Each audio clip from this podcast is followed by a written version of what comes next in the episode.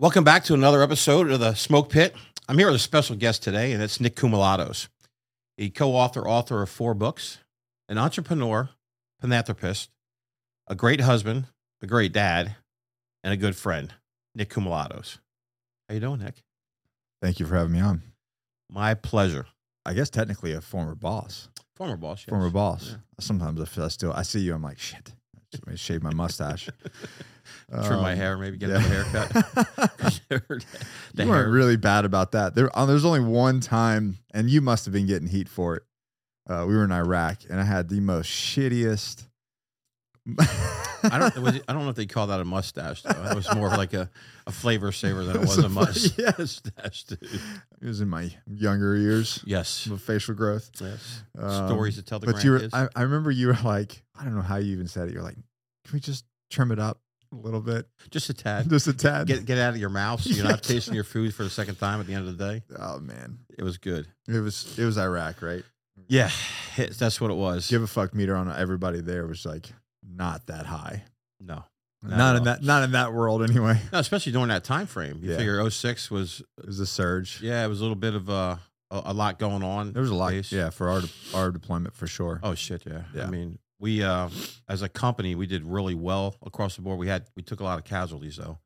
Uh, I think that was probably the biggest stick in my heart was that you know we couldn't protect a few guys I that mean, did pass, but it's part of the job.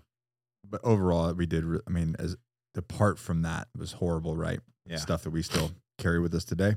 We did really good.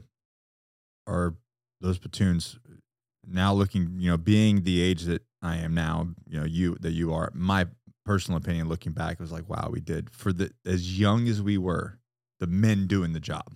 Oh yeah, without a doubt. Look at Tony's platoon. Those guys were all brand new ARS all- guys, BRC they're all, dudes. they're all babies. yeah, we take them to Hawaii and like they they didn't know what the shit or wine or watch. Sometimes they're like, we, we're training in Hawaii. We're in Yeah. the Pohakuloa training area, freezing So our butts off. So for those who don't know, uh, Stu was my, my ops chief for what almost two years. yeah, two three years. Yeah, Yeah. yeah. And then Phil took the company ops chief. Yeah. And I got promoted to platoon sergeant for a little while. And just real quick, that for the, those that don't know, give them your background. Uh, 26 years in the Marine Corps. 25 and a half of that was within the recon community. I just spent three years in MARSOC to run the school the schoolhouse. I wasn't a MARSOC Marine. I was a No, you were there to you were there to I was there to teach these MARSOC. No, you were there to get rid of MARSOC. Yeah, I was. we'll talk about that later. Yeah, That's- we will. I wasn't drinking no Kool Aid. Let's put it that way. But yeah, I mean, that's Where'd you start out in recon? Uh, my I started out at Second Recon Battalion right out Okay. of uh, SOI. Uh, I was very fortunate for me as a uh, as a Marine to get out. I mean, the funny thing is that in, in boot camp, I had two drill instructors that were one was Force Recon, uh, Sergeant Black, and another one who was Recon Battalion, which was Sergeant Ortiz. Yeah. And those two guys, I just What year was this? Let's just put a date on this okay, it was 1986. Damn. and, so, and some of the listeners out there probably weren't even born yet, or con- you know, no, definitely not. conceived, you know. Yeah, Might have been a drill. 1986. Yeah, I went to Marine Corps. Uh, I love seeing your guys' old photos, like when I came in Yeah. and like the old 80 recon. Like you think you're tough. You know, we have a lot of equipment, we have a lot of no- new tech, we have a lot of abilities and different things like that. But I feel like back then it was just grit. that's all it was. I mean, You didn't have anything. Yeah, I mean, you're carrying 77s with the 57. I mean, Right. that weight right there was 23 pounds without batteries. Then you had to add your batteries. So now your ruck's 110 pounds. And guys complain 85. now. Yeah. You know what I mean? they weigh, their total kit weighs about 45 pounds. They're like, oh my God, this is heavy. Dude, my first kit weighed 80 pounds.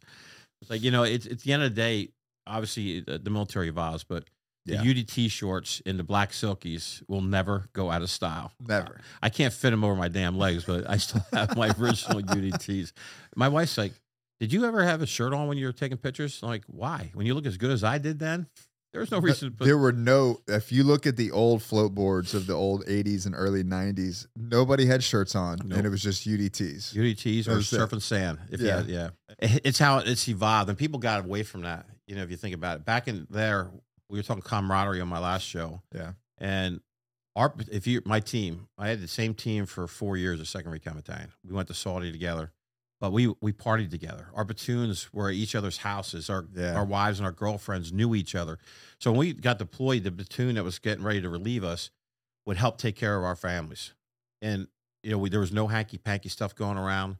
You never had that because that was a that was a common thing. You just you said no. Yeah. You didn't cross that line because I, I think that there was a a higher set of men's more. I mean, across the board, Yeah. if you look at men in America in general, back then there was a higher level of men's morals, you know, across the board than there are today. Oh, without a doubt. In the past twenty years, I mean, you even hear. I mean, you're more younger and still have some more of a heartbeat than what I do with our guys back in the day. It's not unheard of where a guy's you know on deployment comes back and his wife's you know, tapping somebody else in the in the battalion or somebody else in the you know within the unit, and it's going.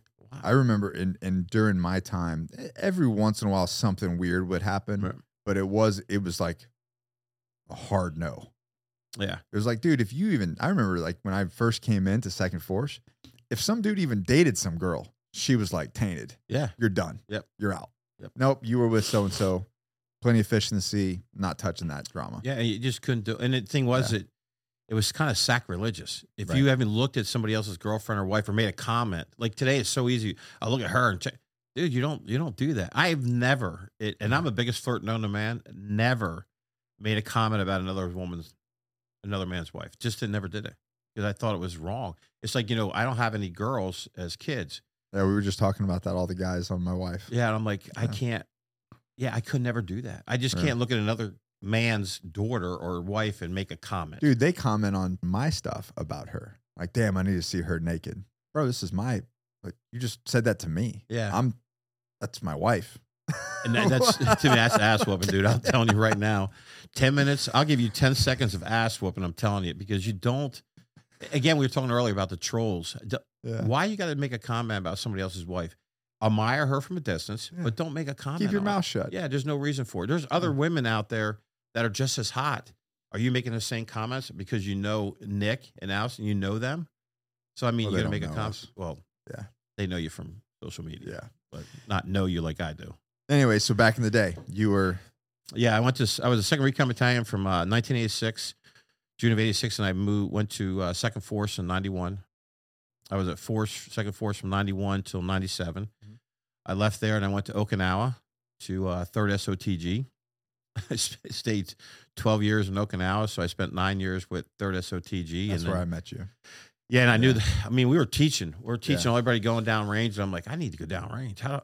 I need to figure this out. So I knew Third Recon Battalion was in a shoot to go as I'm getting ready to rotate. So I said, I call Carl Froese and say, hey, dude, I'm not leaving this island. I'm going to Third Recon Battalion. I'm deploying. So I went there, did my first deployment up there with them, and then came back as the battalion ops chief and went out in their second deployment. And then Yeah. I got orders. I got orders to go to Second Recon Battalion. Initially, I'm like, oh, that's great. I do my Twilight Tour there. I started my career there. Yeah, I yeah. ended there.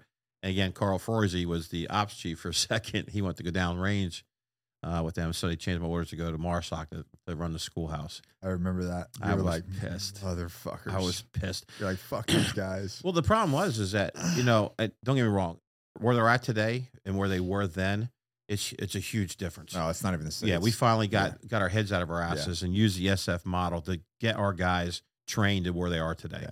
The problem is we used the FMTU cats to start MARSOC, and they were all the shitbags we got rid of out of our battalions. We sent them to Hey, FMTU. you, it's funny. I just did a Josh Hansberger was just in town, and we just did a podcast, and he had the opportunity to go to FMTU, and he was like, "Nah, no, nah." It's And- it's not where you go. yeah, and he was like, and he's like, "Thank God I did. I didn't go because I would have been one of those cats." Yeah. Because when I checked in the schoolhouse, initially I was going to a different section, but that section had three Marines. Yeah, Uh, some of my master guns taking care of three Marines. I wouldn't have done shit. so I said, hey, why don't we just send you over to uh, MSOS, schoolhouse itself, and I'll take care of all the training. I was like, yeah, I can do that. yeah. I'm still going to fucking fire everybody I can get a chance to fire. These shitheads. My first day there, I fired two staff sergeants. Said, pack your I, bags. I, early." I remember. yeah, I was like, I was happy to see you in the command because you know I came over. Oh, I think around 2007. yeah, right after our deployment. Yeah. Yeah. Yeah, so I came over too, and I was happy that you were there. Well, a lot of guys that were there that knew me were happy, but some of the guys that were there that didn't really know me weren't too happy by the end of the day. I just knew how you operated. I knew how you because yeah, you were you were always very hard, but dude, you out of all the people that I've worked for, you and Phil probably by far the best two staff and CICs that I've ever had. You're saying that because I'm sitting in front of you. No, Yeah. I say that. I've said that publicly. Yeah. And me and Phil have got like, you know, Yeah. me and him have gotten into it. I was like, you're a shitty fucking platoon. I think I got into it with you too. Yeah. Everybody has at least once. But yeah, I was like, you're a shitty fucking platoon sergeant. And he's like, you're a shitty fucking team leader. yeah. It was funny is that while we were there, that we had that big scandal. You couldn't go to the S four unless you did his paperwork. And Oh, Nick- it's when him when him and you got yeah. He- so for the first time, he sends me him and Tony and Davis sent me 400 individual emails in less than two hours.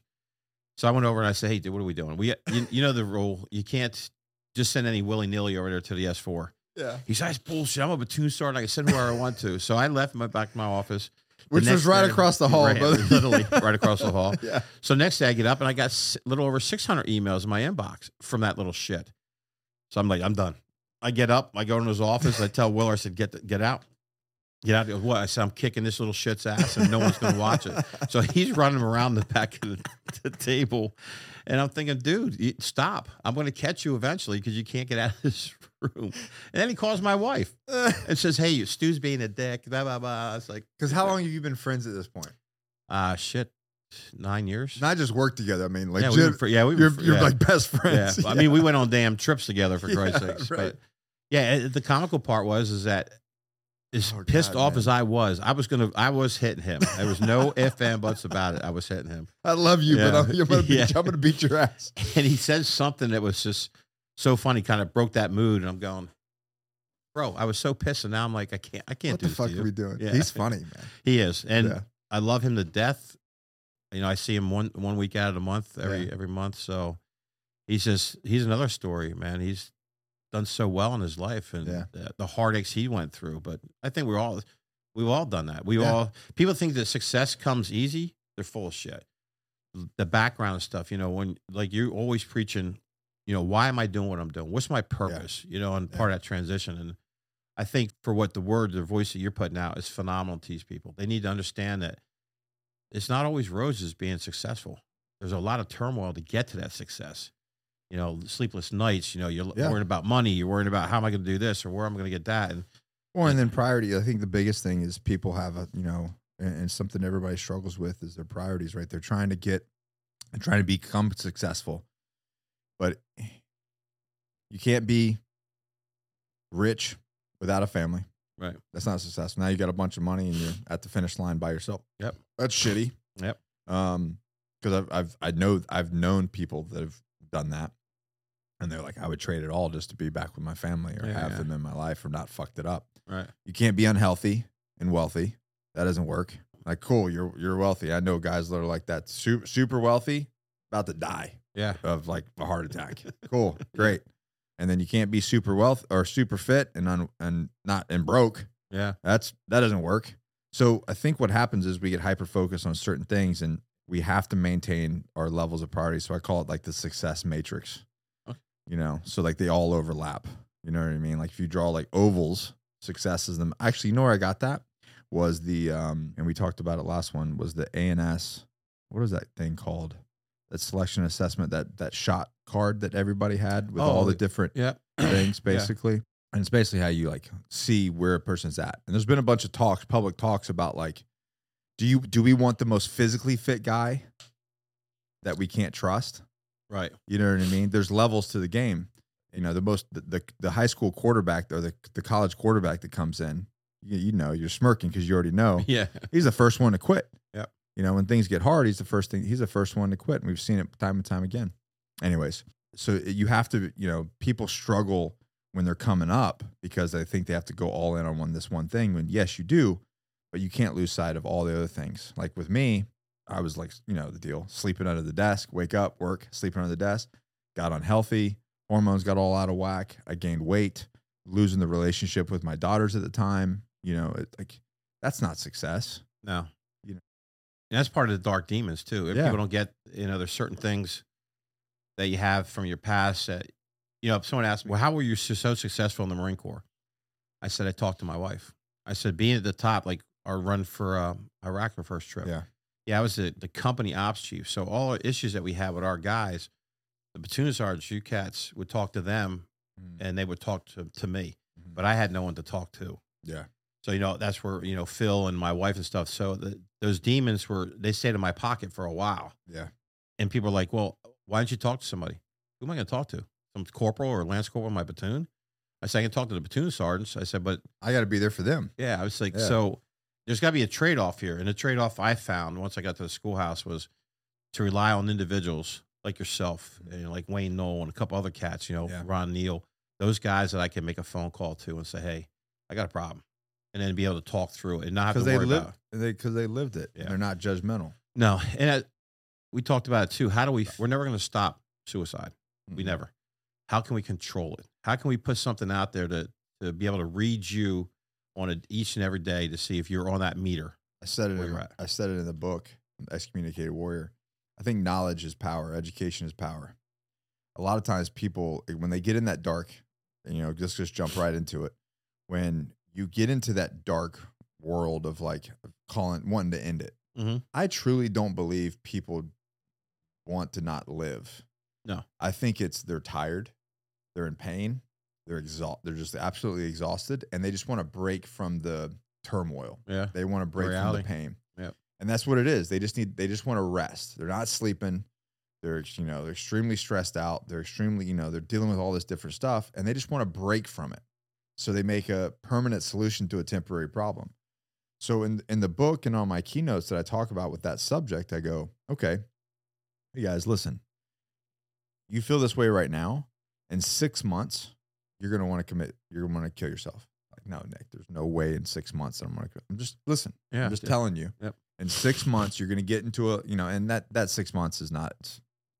It could be six. It could be a year. It could be whatever. But it's not point. Just a number. Just a number. But at this point, you're gonna eh, when you reach this stage in your life, you know, and you have to process this, all this stuff, and you don't know how to. You're gonna want to commit suicide. The re- and here's the reason why. But I and I think and I've had this. Hundreds of people have given me feedback. They're like, "Damn, dude, you you were spot on." Yeah. But by me telling you that, now I'm like, it, it cli Oh, Nick said at this time in my life, I would feel this way. And here's the reasons why. Because, like, when I got to that spot, I didn't understand. There was no reasoning. There was no why. There was no, oh, you feel this way because X, Y, and Z.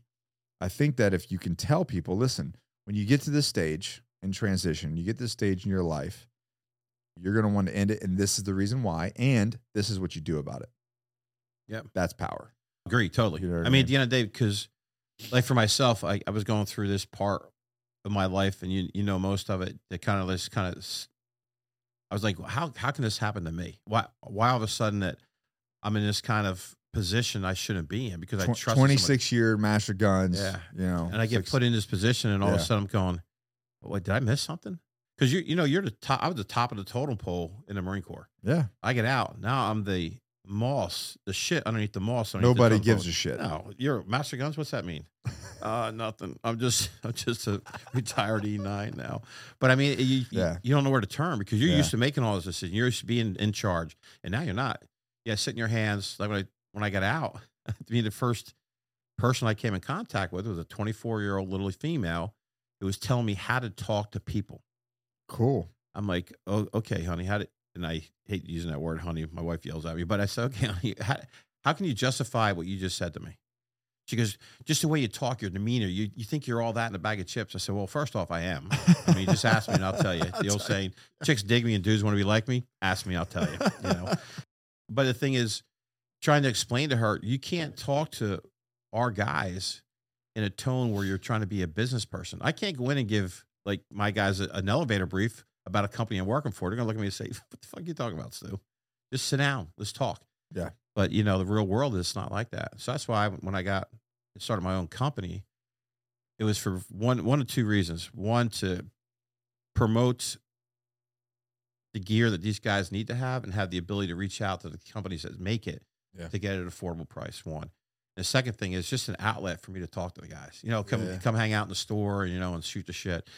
But after a while, it just got to a point where it was the business was fun, but it got annoying as hell.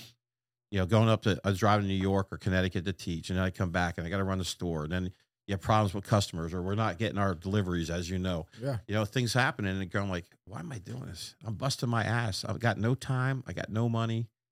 What, I what we think it's a transitional thing, right? It leads you to the, and that's what people say. Like, well, I don't, I don't know what to do. Well, just do something. Yeah. You know, and like the same thing with me. Like I started STS. I, I consider it one of my biggest failures, uh, which I love because Yeah. it led me to doing what the things that I'm doing today. And but I, again, you look at it. What is it? It's the same thing like a store. It's like Yeah. the same. It's something that's familiar, you know, that you're somewhat passionate about, but it leads you down the road to things that are, that are away from it. Yep. And you have to go through that, right? You have to go through that. And I, if, if I have, I had a dime for every time some Marine guy came out and wanted to start a training business or a gear business or some sort of tactical contracting thing, I'd be rich as shit. But, you know, I think that what it is is just it's familiar. It's what they know. Yep. And the sad part of, that situation is I think that they believe that's all they've got. No, you're right. You know I agree with mean? you. It's like, well, this is what I've done. This is what I know how to do. That's pretty much this is my this is It's- who I am. It's the easy thing. It's Yeah. easy. The easy way to do something you know very well instead of trying to take that chance and go. Well, I'm going to go outside the lines just a little bit, see where I go. Take and, what I take what I know, but go outside the lines Yeah. and apply that. and be you know? afraid of the failure. Yeah. And like you always mention too, is failure is not. That's a good thing sometimes, especially in business. Yeah. You know, as personal life, no. It's a tuition payment. yeah. Yeah. Tuition payment. That's what it is. Yeah. You're just learning. Yeah, and that's the thing too to figure out where you're at in life, but also to all right, I can change it. So I, you know, I got out of the tactical business and ran a healthcare company. No goddamn clue how to run a healthcare company. It's still running people. It's still operations. It's, still- Exactly. it's the same shit you've always I been was doing. high speed ops chief for Yeah. a healthcare company, and we were successful. The first year, we doubled our clients yeah. because I used that ops chief mentality Yeah. to figure out, okay, we got to schedule girls. How do we track it? How do we make sure that they're getting paid correctly? And then put it down to a spreadsheet or a PowerPoint brief and made sure that everything Yeah. was correct. So we followed all the protocols across the board and it was during COVID. So we were top of it. We had the gloves, we had the gowns, we had the masks, we had everything we need to have. And everybody's like, well, how'd you do that? It's common sense. I need band aids, bullets, and bad guys right. right here they are for our, our nurses as well Yeah. as our aides. And it was just like, I don't understand how you got to this point. I was an ops chief for, you know, my last 15 years in the Marine But, Corps. but being able to switch that on and go, Yeah. oh, I can apply this to anything. It doesn't have to be in the tactical world. It doesn't have to be right. in the, the war fighting world. You know, Yeah. it can be literally anything. like now with this, um, the podcast stuff that I'm doing with First Beto, Yeah. I can talk to anybody. I don't know a stranger, never met one. I have no idea what a stranger is.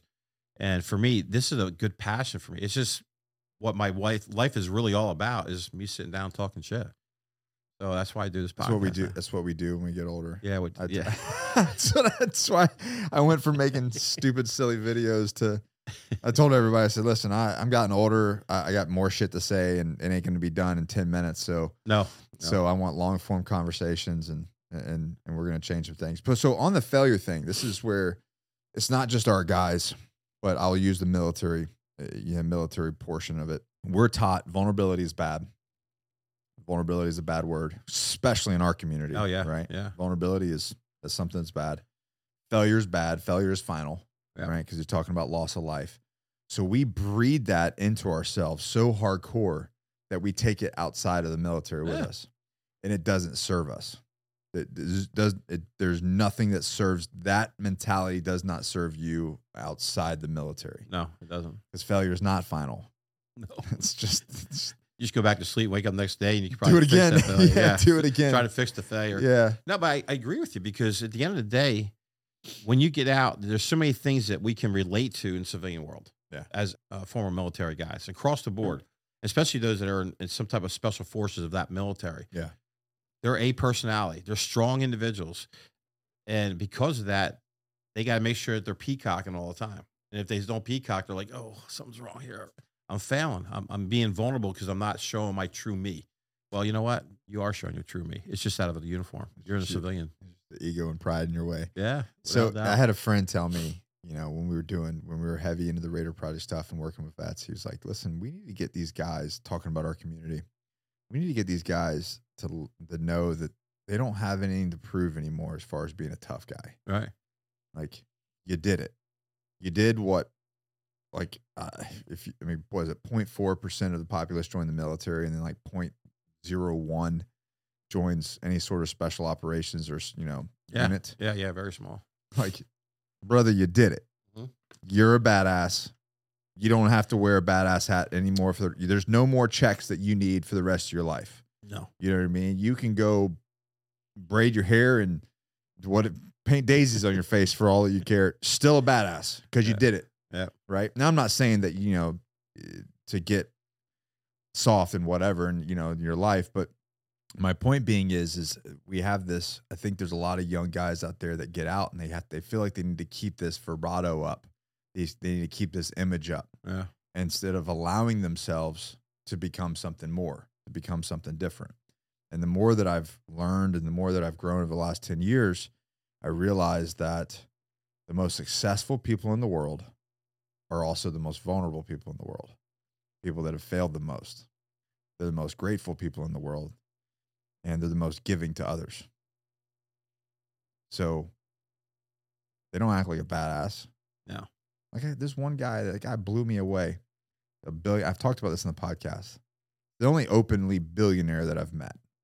Okay. You would never guess. never guess. Dressed down, doesn't wear the Rolexes and all that stuff. Yeah. Nothing, man. Yeah. Nothing. He looked like he just got done getting his ass kicked in jiu-jitsu. I think he's a black belt in jiu-jitsu, actually. Yeah. 60 something years old. And he did nothing but try to serve everybody at the table. This is a billionaire. And he said, you know, you, you know, you get to a place in your life where you just you you give. That's your that's your mission. Right. So, and he was completely open about his failures. I mean, I've I very limited in, in, interaction with this guy, you know, but in this short time, it was like, how can I give to you? I'm super thankful for meeting you. Like he just poured into everybody at the table, Right. and then he was just completely vulnerable about every problem he's ever had or had currently having. He had nothing to. He had nothing to like. There was no chest beating whatsoever. Well, I think that's good. You got, I, I- I know quite a few millionaires. And I still Yeah. think they're dickheads because they got all this money and they, they're just rude out in public. In my personal opinion, the guys I know, and they're friends of mine too. But maybe low level millionaires. Yeah, Maybe I they're was- No, they're yeah, they're. uh It's just it's funny though, but guys like that that they see where their failures were and their vulnerabilities, so they want to share that, to Yeah. give to you, so you can be successful. right. Even though you might have some vulnerabilities later on or a failure later on, you take in what he's saying, just like you do with the transition stuff. Yeah. y- You apply that, and by just applying it small here and there and there, it's going to eventually make you successful Yeah. because he's seen it. Well, that's like when you tell your kids, "Hey, don't do this." Well, because you probably have done it, and you're telling them Right. not to do it, so they don't get in trouble. It's the same thing. yeah. And it, at the point, like for me, it's the same way. I I was in Wal, uh, Food Lion the other day, and you could tell this lady was in a little bit of trouble. Uh, she didn't look good. You could tell by her facial expressions and her body language. And I was kind of like, ah. So I said, hey, how much is her order? It's like sixteen dollars and five cents. So I gave the girl twenty. I said, pay for her groceries. Girl's like, no, no, I can do this. I said, you can. You absolutely one hundred percent can do this. I said, but right now, this moment, you can't. So I'm giving you a helping hand right now, and then hopefully in a couple days or a year or so, you'll do the same thing to somebody else. But understand that life's not that bad. Yeah. It's just you got to figure out how to maneuver in that bad problems you have. So one of the things that I've done in recent years, started probably about four years ago, which kind of snowballed some success, was uh, and talking about those failures and learning was getting coaches, investing in myself. Oh, So instead of you know, it's crazy, man. I like, I'll, and now I'm talking to people, you know, that need to lose weight, want to make more money, want to make their relationships better, family unit better, whatever, and they're like, "Oh, I can't afford it." I'm like, well, one, you're 400 pounds and you're you got a family of six and you're type two diabetic and you're probably going to die soon and leave them because eh, there's literally literally a guy. And then what's crazy is when I made that video and I said, if listen, you're being selfish if you're this person and you're not getting help to to better it. A lady commented and told her whole story, basically saying how that was her. Like they had like three kids, they had grandkids, and he died in his like late 40s. So now they're all growing up. You know, people are getting married, they're having grandkids, and he's not there to see any of it. yeah. And he was the sole breadwinner. And so basically, what I what my my point was, if you want to, people will invest in a thousand dollar iPhone, not invest, they'll buy a thousand dollar iPhone, mm-hmm. they'll buy whatever. They have millions of subscription services. They're spending money on mocha, you know, mocha- Starbucks. mo- mocha choca bullshits and smack a cock lattes. But when it comes to like, I'm going to invest in my own knowledge, my own health. You know, I'm going to make me better so that I can serve my people or or level up in my life. Yeah. Nah, I can't afford that. Like you can't not not afford that. Right. So when I did that, that's when everything changed for me. When I started dropping money on, they're not following you anymore because of your authority or your rank. Mhm. Now they're following you because of your leadership. They want to follow you. Like that's and that's the biggest thing that I've learned. Nick Freitas said something. I don't know if you know who that is. He's a he was a I met him when I worked for when I was contracting. He was NEK. He was an NEK program manager Okay. and uh, Green Beret. Now I think he's in some sort of state. I think he's Virginia Congress or something like that. He's he's in politics now. Has a podcast, but he was like, he had there's two types of leaders. Ones that you follow because of their rank and authority, and you have to, but you don't really respect Respect them. them. Yep. You're right. And there's other guys that whether their rank was something or not, or they're in the civilian world or in the military, it's like I'm going to follow this guy regardless Yeah. because of his level of leadership and because and that's and that's the reason why with you and Phil it was like I'd follow these guys I'd, I'd work for these guys anywhere I'd follow these guys anywhere Right. because when I say why because this shithead Yeah. oh got it There's too many times and across the board, whether it's in the military, uh, civilian sector, there's too many people that use their authority as an excuse to make you do something. yeah and I, I saw it very clearly when I was at the in the healthcare business. I mean, I had phenomenal aides. These girls were good. I mean, they they're underpaid and uh, under. Yeah. There's no respect for them. But they, when I left there, they all came and said, "Look, at we. I enjoyed working for you because one, you never yelled, and two, if we asked you, you know, why this, why that, you explained it to us so we understood it. You made sure that we had the right monies coming out of our paycheck for investments. You ensure you gave us knowledge, mm. or we, you never said no to us. Yeah. And I didn't. I made sure that those girls were taken care of. I treated them like a, a younger, my lioness crew. yeah Is what Casey Yeah. called them. Because I had some girls in there I'd be afraid to be out in the dark alley with. They would whoop my ass or put a put a shank in me. But at the end of the day, they they learned so much because no one gave it to them. No one Yeah, yeah. said, "Hey, I appreciate what you're doing," or "Here's a raise," or they just didn't do it for ten years. Now all of a sudden they're wait, somebody cares. Someone's actually going to give me a raise or actually talk to me. makes for a better work environment Yeah, and they enjoyed. We had a blast. I mean, I, they'd come in before I got there. They never would come into the office. They would just drop their timesheets off in the the drop box outside. When I got there after like the fourth or fifth month, they were all coming in to drop the thing. Just say hi. Yeah. Just say. I think because I'm hot, chicks dig me and dudes want to be like me. Ask me, I'll tell you. But anyway, so I mean, they came in all the time, and you know they flirt a little bit, but they they felt respected. Yeah. They felt that there was somebody there that actually cared about them. And that's all that matters at the end of the day. it was the same way in the in the uh, when we were in that company Mhm. guys would be like your door was o- o- like guys would come in there and hang out with you Yeah. And the thing is, you can't. like corporals Yeah. I can't learn nothing about. I tell the story in my first podcast when we got, I got the 240 golf to put in my truck because I was running the turf. yeah And I'm sitting there trying to remember back in the day to manipulate this thing. So there's Lance Corporal walking down and I said, Hey, Lance Corporal, uh, what, what's up, Matt Sergeant? I said, Hey, you know how to use this thing? You know how to work it? Set it up for me? He goes, Oh, yeah, yeah. So he came up, gave me a full class, taking it down, reloading, p- clearing jams, how to set with the pedicle, you know, all that stuff. And he kind of looked at me. I said, What are you surprised for? He said, You didn't know this? I said, Dude, last time I touched this thing was an SOI. so you can imagine that was like, you know, 15, 20 Yeah, years yeah. ago. But I always, I didn't care who you were or what rank you were. If I need to find something out or, or ask you have the information yeah, So I'm glad you said that because, and maybe you gave that to Phil, or I don't. Maybe you just you're both you thought that way. He said, "What's the most? What was it? The uh, out of all the leadership st- uh, leadership, what are they Traits. called? Traits. yeah, What's the most important one? I don't know. I you know I came up with some bullshit. He said knowledge. Yep. Knowledge is the most important one. He's like, if you have the knowledge, you'll be successful. You have to know. You have to go out there and know everything. research. You have to research and you have to learn everything. And he said, if you don't know it, find somebody who knows it. Doesn't matter who, what age they are, what who, what rank they are. It doesn't matter. Go get their information and treat them well that because they know it. Yeah, Uh, it's something I've always taken with me. So even now, I'm like, you know, jujitsu or business or anything. I don't care what age. I mean, I don't care what age you are. In Yeah. jujitsu, I get my ass kicked by some 19 year old kid. How did you do it? Teach me. Yeah, I have no ego, no pride, and like that's because I'm older doesn't mean shit. yeah, exactly right. You know what I mean? and a lot of people do that. They, I think they trend to find themselves.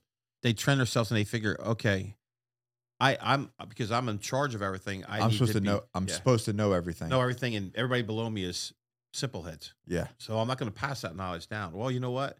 Eventually, you're going to lead dumbass, and one of those people are going to take over for you. That's how Yeah. they move up. So don't be that guy and learn, teach everybody. Yeah. And if you don't know, go ask. I don't care if shit. If you're a CEO of you know a Google and you can't figure out how to squeeze coffee, and you put in water. You there's somebody that knows how to do it really well. yeah, yeah, Go ask the secretary or go Yeah. ask some. Ask somebody. Make them want feel that you care. Yep. I think that's why they're so successful. Is that they allow their employees to do X. Yeah. You know they they're not afraid to go talk to the boss, and that's a lot of companies you can't. Oh, he's an ass. Go that goes him." back to that whole like rank and rank Yeah. and ego thing. Like, no, you're supposed to listen to me because I'm, and, and specifically, I've noticed this in the Marine Corps. We do it. we have a very bad cultural issue with officers in the Marine Corps because the Marine Corps at TBS or OCS at some level, probably at TBS, they're almost indoctrined that if you're an officer in the Marine Corps, you know better. Like the basically the officer Lance Corporal Yeah. knows better than everybody in the platoon. Yeah, And they show up thinking that. Not everyone. Some people are, you know, Yeah, there's And- there's some phenomenal officers that I know that would never. That's where I learned, you know, to act the leader that I am, is that you can't be. You got to be proud. Yeah. Just go if you need to go ask the the PFC to do X, and you're a master guns or a sergeant major, ask them yeah. because they have the knowledge. You don't. do it every day. Yeah, and Yeah. they'll feel so much better if you go down to them and say Yeah. at their level and go, "Show me," Show me. and they'll be kind of. And that's the guy you're gonna watch. Go, oh, he, you know, he talked to me because people don't get it. A lance corporal talking to a master guns or a sergeant major or a first sergeant or master sergeant is huge. Yeah. That's like you know talking to the vice president and president. People get all sweaty and palmed, all that stuff. You go and do those boards. Am I in trouble and shit? Yeah. Yeah. you go to the boards and you got the this crusty old sergeant major up there that I don't know why he's there, but anyway. Yeah, there's always been. People don't realize that E9s, uh, the master guns and sergeant majors, we've always had an issue, and I still say it, and I'll say it until the day I die. We, the master guns, are the operation guys. We go out and we make sure boys are taken care of. You, the sergeant major, your job is to make sure that they're taken care of and their pay and their leave. Period. You know, I'm here to to advise the uh, s- the, the You ain't- CEO. you ain't advising shit What- about nothing. You're you're a cook or a motor T guy. Now, Yeah. if you're an 03 and you, you were in There's those hand, positions, there's a handful of Yeah. those. So be it. But your job is not to consult with the uh, the CEO on how to do mission prep. That's one of my favorite lines from uh, Ozark. That girl. oh, like, You don't know shit about fuck. yeah, That's that's that's most sergeant What's majors her in the Marine name? Corps. I don't know. She's great though. yeah. I watched that. My wife She's and I great. watch that once in a while. Yeah. It's all good. Yeah. So that's yeah, I agree. I, not that there's you know, there's some good sergeant majors out there. Don't get me Oh yeah, there is phenomenal. But I have a problem with, I do have a serious problem with them in the operational realm and especially in special operations. You know, you've got some motor T sergeant major that's taken over command and, Yeah, you know, I'm the I- command advisor. How the hell are you're, you? you don't, you're not command of shit. Yeah. Can you get? I'll tell you what, buddy. Give me a nine line right now. No. Brought it off. Uh, uh exactly. So Yeah. you have no. You're clueless. You know, or just do a bridge rep, or you know, a, let's do a beach rep. What exactly? You have no clue what you're talking about. So just sit down. Let the Here's a, here's a care of it. question from your point of view. Could specifically MARSOC, because of the way that we're organized and the mission that we have, could we flip those roles to where we have basically just first sergeants for administration and then the actual E9 at the unit is a master guns? Yes and no. And the reason I say it because a lot of this thing, like the sergeant major we have at MARSOC, it's got to be it's appointed by the sergeant major of the Marine Corps. Obviously, the way our rank structure and command goes, there's always a sergeant major at that. But unit. see, we're we're flawed because of the way the sart the the s- That's first why we have the senior listed advisor now at MARSOC. yeah, but he master fucking has to answer the sergeant major. Yeah, well, if he's smart, he wouldn't have to. I'm just saying. As you as a as a senior guy, need to sit down your senior partner and explain things to them. Like if I was there as a master guns and was behind the glass, me Yeah. and that sergeant major would sit behind that glass, and we'd figure shit out right there on the spot before we leave. Just so we understand You who's who in the understand, zoo. You take care of personnel, I got it, but I do everything operationally. And if don't- he needs any kind of guidance, just stay the hell out of it, dude. Because if not, we're fighting. Period. Because they're they're that's a fighting rank. Yeah, When you're sergeant major master guns, you fight. You don't argue. You just fucking throw it down and call it a day.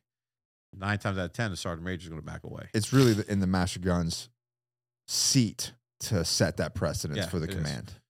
I, me you- personally, yes, And, and if you have a weak ass master guns, then yeah, we have some of those. yes. And it, and I, I hate to say that, but it's well, they're true. good. They're You- about to get out of there. Yeah, you need the way.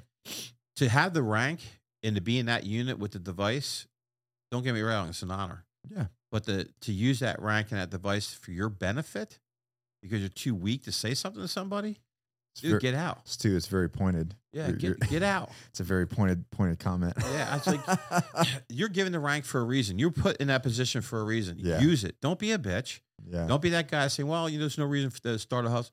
Yes, there is because Yeah, your is. troop, your guys below you, especially in the training realm, Yeah. below you is listen to what the sergeant major just told the, uh, the the general. No, it doesn't work that way. You should be throwing fists against the wall, saying this is how it needs to be done. This is why you need. They say need your, you need to learn your roles.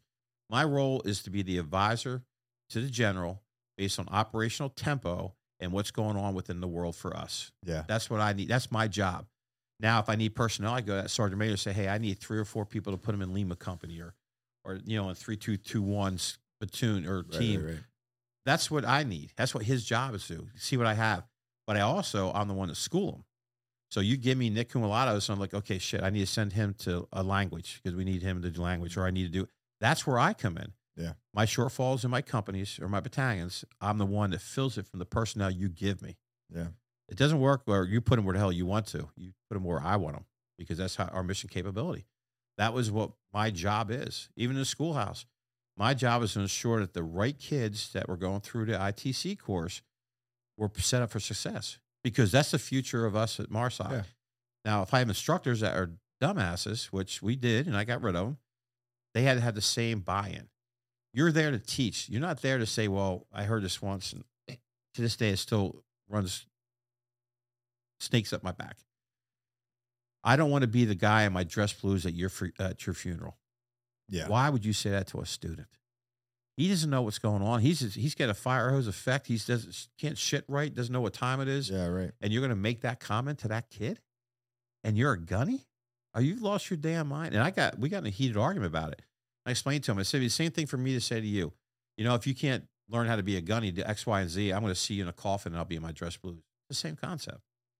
Why would you say that to another human being? And from that point on, our our teaching methods, you know, good, good on John Daly and, and Jeff Wilson. If I'm not supposed to say your names out here, tough shit, guys. I love you. They've taken that piece because they're phenomenal dudes. They were phenomenal leaders when they were in the Marine Corps, and said, you know what, we need to mold this to make it right for the student, not for the command, but for the Mhm. student. Because our job is to teach these kids to get them into the unit. So what do we need to do? And they did, you know, they do a great job up there. That's a polarizing um, thought in some people's level. Yeah.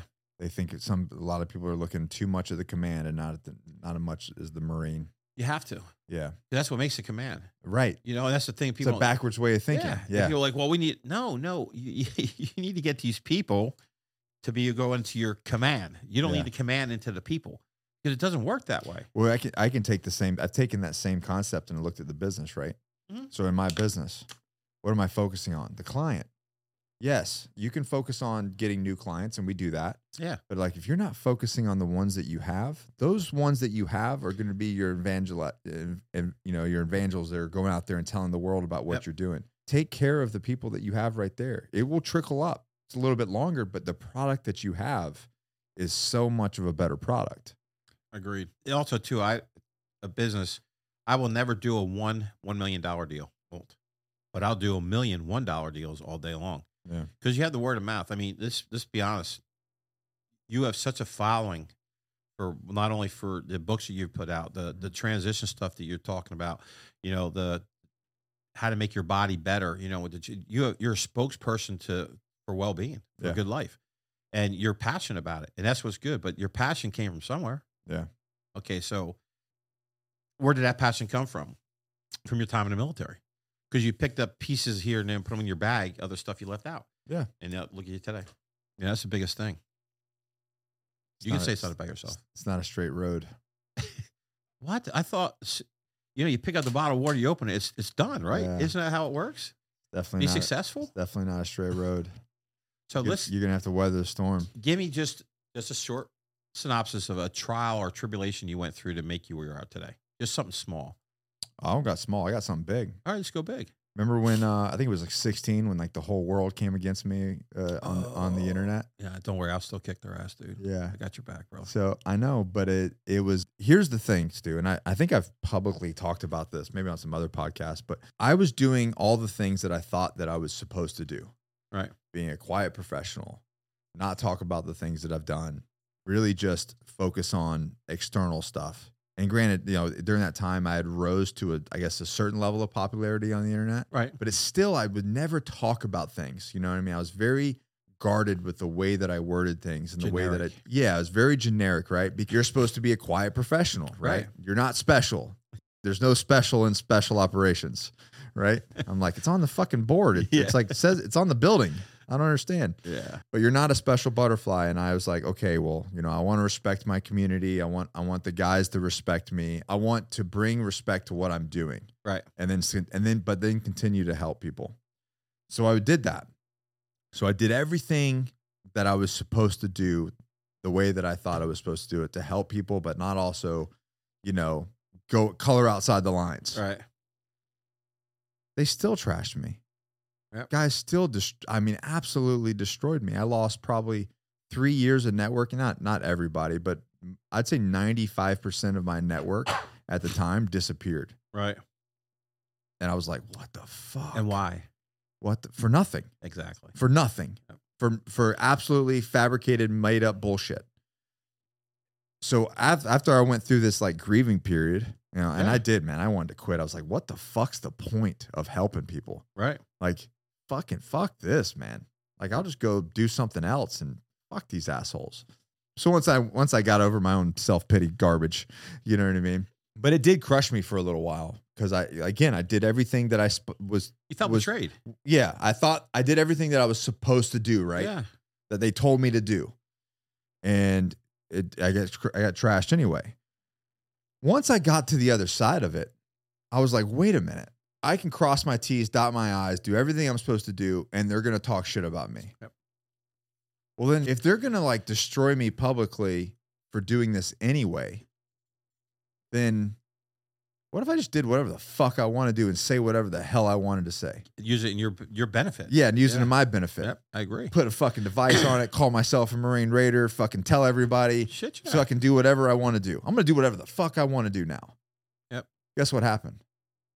It did well. Fucking made more Yeah. money. Yeah. people stopped talking. I mean, for the most part, like Yeah. the gross thing, they people stopped talking shit. Yeah. Because they saw the background. Like, what am I going to like? Let's be honest. You you took you this. We'll put everything out on the table right now. The cards are here. Nick Koumalatsos, Recon Marine, Raider, got out in 2012. Tried to be the nice guy and do this and and help everybody out. Okay, well, it kind of didn't work out. didn't really well. work out. Yeah. So I said, you know what? Screw it. Let me think about me. yeah. Me, you know, there is me and team. Yeah. Right. So let me think about me. Well, you know what? I'm going to use what uh, my career was, and I'm going to go write books as the Raider, the Mhm. transitions, you know, for the prep schools. And then also too, I'm going to go out and I'm going to publicize. You know what? I don't give a shit what you think about me Nothing. because my again, We, my we- wife. we were talking. We were yeah. You don't fuck me. yeah, and you don't, pay, me. Yeah. So get get out, dude. So and all those guys, and I love it now. I love I love the haters now. Um, but I we were can't, talking. dude. I can't. we were talking about it now. You have to get to a certain. I think once you go through that, right? Yeah. You go through that, and it's like, I, now it truly doesn't matter.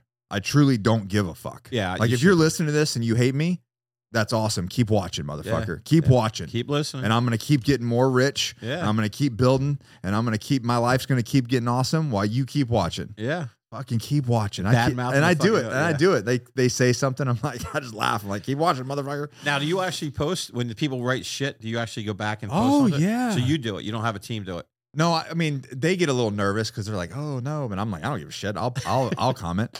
And I love the I love my favorite one is just okay. Like you commented Yeah. that one. They like sit, they'll like send this paragraph. I'm like, okay. And my- the thing is, based off the thing we talked about earlier, Yeah. is where they get this knowledge from? Where did they get the information to say what they said? No, they don't know. They don't know.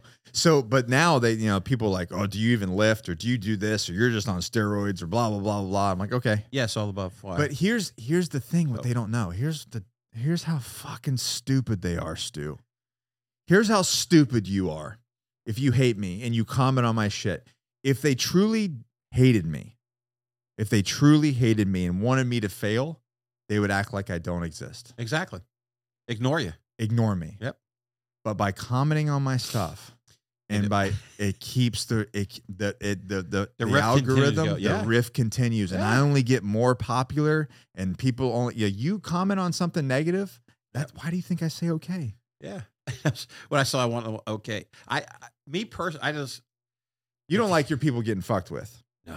yeah I fucking hate. I mean even today I'm a feels the, civilian. same, feels the same I way don't I don't dig it. he get, he will call me he'll call me and he's all up in arms about somebody that said something about me I'm like Phil so it's okay man he's like no fuck that guy Yeah. and fuck the horse he rode in on I'll fucking I'll kill his dog and Yeah. and everything It's- I'm it's- like it's it's I'm like it's cool bro we still protect those though. Yes, And that's I- the thing. and I and I truly appreciate that but it really what it does in the algorithm on the internet world is it just it just brings more traction and and Ali goes I talk about him all the time the he's thinking he's like a heavily religious guy but he I think Trent Shelton he was an NFL player yeah.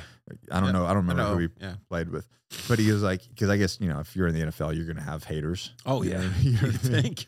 And he goes, "Oh, bro, those are just confused fans." That's good. He's like, they're just confused. They're fans because they follow because they follow all my shit. They Yeah. comment on all my shit. They're just confused. They're just uh, confused fans. Yeah, no shit. You know. I mean, it's a good point. Confused friends. Well, I'm it's like the that. guy that I told you. I called him. He was he was being he was messaging me stuff, and I finally just said, "You're being a bitch." Right. you're being a bitch. I was fucking no, you mean I'm a, I'm no bitch. I'm like, no, you're you're acting like a bitch. Right. You must be a bitch. And he's and and so anyways, we went back and forth and I said, and he and he owned up to it. He's like, dude, you're right. Uh, you know, I was being a bitch. And I said, here, man, here's my here's my calendar link. Book a call. Let's book a 15 minute call. And he goes, why would you? Why I was a dickhead this whole time, commenting negative stuff. You know, I'm like, why would you mess up? Like, because I knew you got to look at what my business is. Yeah. I, I told you earlier, I said, I'm in the business of taking men acting like a bitch and make them victors, make them men, Right. make them the leader of their house that are setting the example for their kids and their wife and, the, and their communities. And the guys that are com, the, this is what blows my mind, Stu. There are guys that are in their 40s, have kids and wives and careers, trolling the internet, making stupid comments on other people and like angry. Yeah. Yeah. What the fuck is wrong with you, dude? Get your shit together. I don't. So I, uh, hold on. So I, I call this. The guy gets on the phone and we had this whole conversation. He's like, "Yeah, you dude, you're right. I'm not living with purpose. I don't have Yeah. my priorities straight. You know, I'm overweight. Blah blah blah blah blah blah blah blah." I'm like, "Bro, listen." He goes, "Why would you take the time with me?" Because I want you to get better, dude. Yeah. You're, I saw you being like a bitch. I'm like, this Can I guy. help you. I want to help you. Yeah. That's it. That's all. That's all. There's there's everybody thinks there's got to be a there's got to be a background. Why you want to help me? It's you know because that's what I do for a living.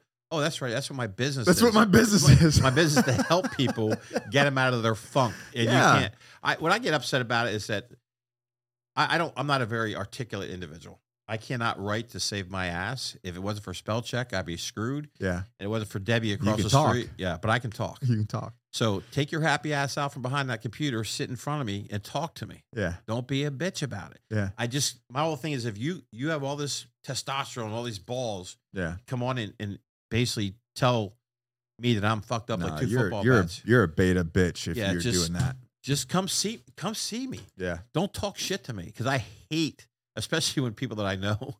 I want to run through that damn computer and just So so you you asked me what was the thing that was a pivotal moment for Yeah, my I'm sure, success, and if and if you really for those that people have followed me for a long time, they can really see kind of like this like dabbling effect, you know, Right.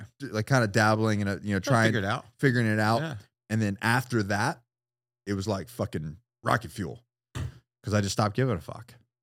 That's probably the best way to look at it. Like for me, I don't I don't care. I stopped. You know, people always say, "Why don't you get upset about that?" What do you Nick's do this. Nick does this. Now I'm gonna give like fuck you. I don't give a shit. but Nick's a good guy. I, I that's I what am. someone told me. He- He's a good guy, so I, I want to talk. just want to talk to him. It's like out of control. It, again, too, is it comes down to don't be mad at someone who's successful, who's trying to help you and better you. Yeah. You know, the embedment of how things go with life. Well, it's like you gotta, yeah, you gotta ask yourself, why is this pissing me off? yeah, Why? Wait a minute. Why is this pissing me off? because you're successful. Well, just like if what he says pisses you off, why? Because it hits home. Yeah, that's true. I never looked at that. I don't. That's why I don't get involved with that Like, bullshit. is yeah, it, read is- am I offending you for some reason? Yeah, Because it is it hitting a little too close to home? So you won't. It's something that you don't want to take ownership of. Like, well, I don't agree with that. Okay. It's a good argument then. If you don't Okay. agree with it, but don't don't bla- don't blast me and my family. Just stay away from that. The, Yeah. the four F's of life: family, food, finance, and friends. Yeah. That's my box, my four corners. Stay the it. fuck away from them. Because if not, we're gonna have issues. And I, I'm not a violent guy. I don't believe in violence. I think it's wrong. But I will talk to you, and we'll have a come to Jesus by sitting here. I don't need to raise my hands, but I'm Yeah. telling you, when we get done talking, you're gonna realize we were talking. Yeah. Because the thing is, you if we could get rid of that crap, that's what I call it, crap, out of society today, I think we'd be in better position. Like I said earlier, if you wake up in the morning and look in that mirror and you can't smile, at yourself, go to fuck back to bed and turn Just- around and try it again. Try again. And I had someone say to me, "Well, uh, what if you don't have time?" Well, draw a smiley face in your mirror after you take your shower with all the condensation. Do that, and once you do And that, laugh go- at it. Yeah, laugh at it.